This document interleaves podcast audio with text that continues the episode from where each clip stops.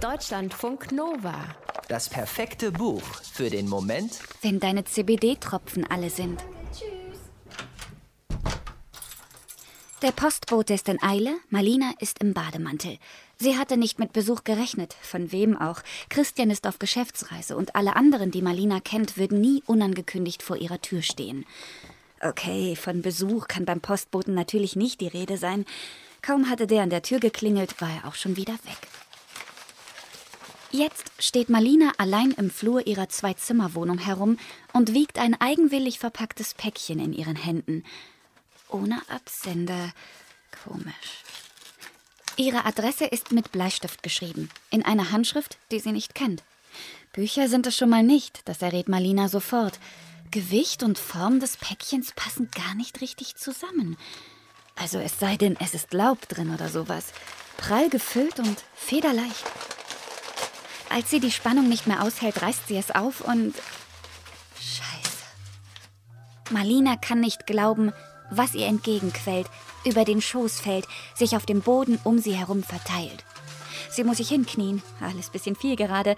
Erst erschrickt sie, dann freut sie sich, dann erschrickt sie wieder, dann will sie aufspringen und herumbrüllen und dann lieber im Boden versinken, an dem sie sich gerade irgendwie festhält und ganz mucksmäuschenstill herumhorchen, ob jemand mitgekriegt hat, was hier passiert.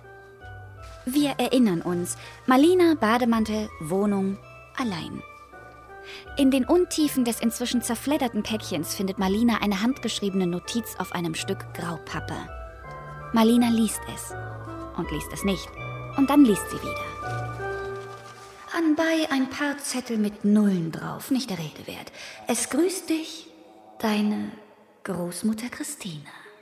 Malina hat Geld geschickt bekommen. Wahnsinnig viel Geld. Von einer Frau, von der sie annahm, dass sie gar nicht mehr lebt. Großmutters Haus heißt Thomas Sautners aktueller Roman. Und dieses Haus der Großmutter ist Malinas Ziel. Gleich nachdem sie zur Bank gelaufen war, mit einem Vermögen in Scheinen im Stoffbeutel. Den hat sie ohne nachzuzählen in einem Schließfach deponiert. Für später. Das Geld kann warten. Jetzt muss sie erst einmal die Spenderin finden. Und wo? Das verrät ihr der Poststempel. Im Dorf, aus dem Malina stammt. Das Auto, mit dem sie schließlich dorthin aufbricht, gehört Christian oder Chris, ihrem Freund, der sich ganz sicher bald von seiner Ehefrau trennt. Nur noch eine Frage der Zeit, der aber nie ans Telefon geht. Sie fährt also mit einem fetten Mercedes aus der Stadt raus in den Wald. Zu Christina mit K und I und Y zur Oma, die eigentlich schon tot ist. Oder eine Schande. So ganz genau kann sich Marlina nicht mehr erinnern, was die Eltern ihr und ihren Schwestern aufgetischt hatten, als die Sprache noch auf die Oma kam, die plötzlich nicht mehr kam, zu Besuch. Über die Jahre war das Bild der Großmutter verblasst, aber selbst verblasst ist es noch bunt. An einen Armreif aus Papageienfedern kann sich Marlina genau erinnern.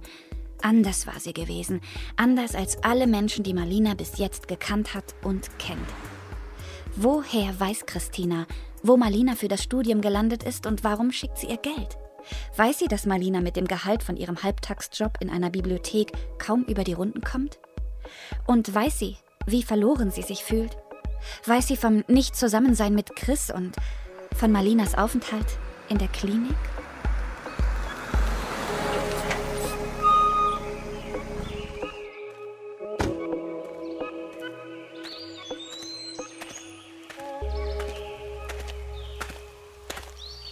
Oma Christina sitzt in Jeans und Männerhemd auf der Veranda vor ihrem Haus im Wald und lacht. Sie lacht Marlina entgegen, als hätte sie sie erwartet, als hätten sich die beiden Frauen verabredet. Haben sie aber gar nicht. Christina zieht an einer buckligen Selbstgedrehten, lässt den Rauch tanzen. Und dann?